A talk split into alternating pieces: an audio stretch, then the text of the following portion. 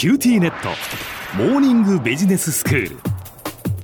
今日の講師は九州大学ビジネススクールでバイオ産業がご専門の荒木博光先生です。よろしくお願いします。よろしくお願いします。先生、えー、まあ前回はその医薬品とか健康食品化粧品の広告表現で、まあ、いろんなその細かい規定法令があって言っていいことと言ってはいけないことというのがきちんと決められているというお話でしたよね今日はどういうお話になりますか、はい、今日はですね、まあ、実際にあった事例について紹介していきたいと思います。はい。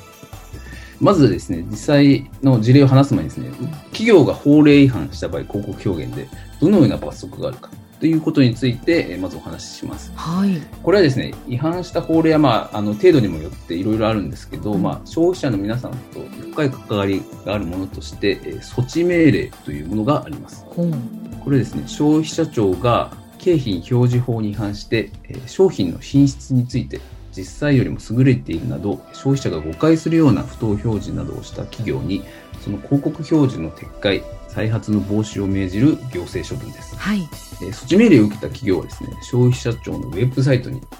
実際の企業名が公表されます。うん、あとはですね、細かい事実関係や違法行為などの内容なども合わせて掲載されて、えー、まあ大企業であれば措置命令を受けたことが、まあ、全国ニュースで報道されることもあります。そうですよね。そういうニュースは聞きますよね。はい、えー、これによってまあ不名誉な事実が広がったり、えー、企業の信用を大きく落とす原因になるので、まあ、非常に大変なことですね。うん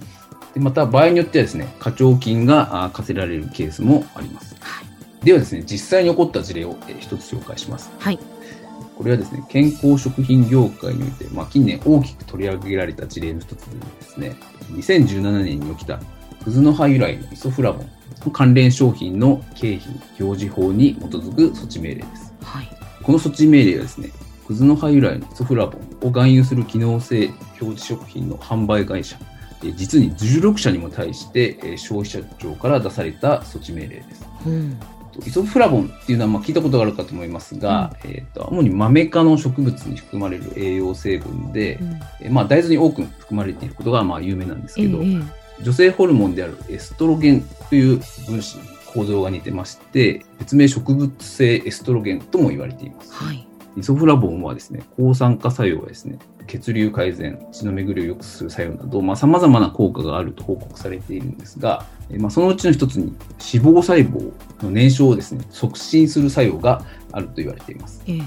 問題となったのは、このクズの葉由来のイソフラボンを含有する機能性表示食品の広告表現で、うん、まあ、それを摂取するだけでですね、誰でも簡単に内臓脂肪が減少し、見かけ上、まあ、変化が認識できるほど、お腹の部分とかがですね、送信効果、その痩せる効果が得られるような表示をしていたとのことです。ええ、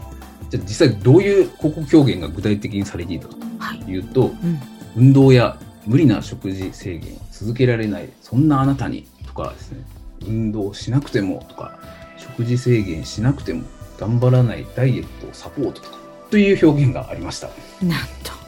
魅力的な表現ですよね というかもうえー、本当にって思ってしまいますね。そうなんですよでまあ、この表現だけ見ればですね、うん、靴の葉由来のイソフラボンさえ摂取していれば簡単に痩せそうなイメージまあ、皆さんに与えてしまいます、ね、そういう印象を受けますね。そうですね。まあ、消費者庁はですね、このような、えー、消費者が誤認するような表現についてですね、厳しく監視しております。うん、で消費者庁自体もですね、食べ物でですね、痩せる効果が得られるのはありえないと強い言葉で指摘してましてですね、はい、そもそも食品で送信効果、痩せる効果を謳ってはいけないとまで言っています。なるほど。まあ、なかなか中年のみんなにとっては耳が痛いですが、まあ、やはりダイエットには適度な運動が必要ということです。あそういうことですね。うん、はい。これはまあ非常に大きく取り上げた事例の一つなんですけど、まあ、最近に関してはですね、まあ、この新型コロナウイルスについてですね、まあ、新型コロナウイルスそのものの特性が明らかではない状況でですね、うん、この新型コロナウイルスに対する予防効果を標榜する商品について、現段階においてはですね、客観性や合理性を欠く恐れがあると考えられて、このような予防効果を標榜する商品については、消費者庁も、え消費者の商品選択に著しく誤認を与える可能性が高いと言われて注意喚起をしています。実際にですね、新型コロナウイルスはマグネシウム不足で発症、ビタミン D、マグネシウム、亜鉛、セレンをビタミン C と同時に摂取することでウイルスに対する免疫機能強化っていう、まあ、特に科学的根拠がない表示がなされている広告もあったりなどしております。うんえー消費者庁はですね、え各法令の規定に違反する恐れが高いと考えてまして、実際に数十の事業者に対して、まあ措置命令まで厳しい行政処分ではないんですけど、改善要請を行ったりしています。なるほど。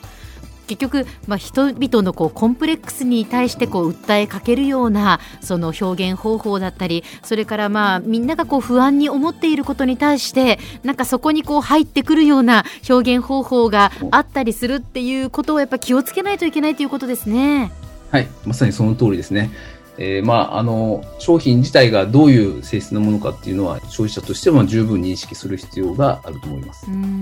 まあ、例えばその FM 福岡でも、まあ、何かこう広告を紹介するという時にはですね、あのきちんとこう交差というものを通して、この表現が適切なのかどうなのか、えー、古代広告になっていないかっていうのはきちんとその管理しているんですけれども、まあ、発信する側もそうですし、受け取る側も気をつけないといけないということです。先生ではまとめを願いいたします。はい。医薬品、健康食品、化粧品の広告表示では言っていいことと言ってはいけないことが、えー、細かく規定されています、えー、本日は実際に起こった事例について紹介しました。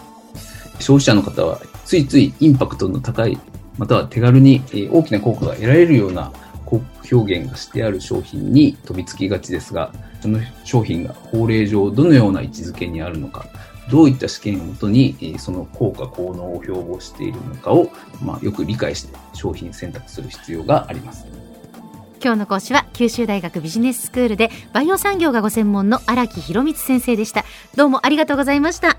りがとうございました。さて、QT ネットモーニングビジネススクールはブログからポッドキャストでもお聞きいただけます。また、毎回の内容をまとめたものも掲載していますので、ぜひ読んでお楽しみください。過去に放送したものも遡って聞くことができます。QT ネットモーニングビジネススクールで検索してください。QT ネットモーニングビジネススクール。お相手は小浜もとこでした。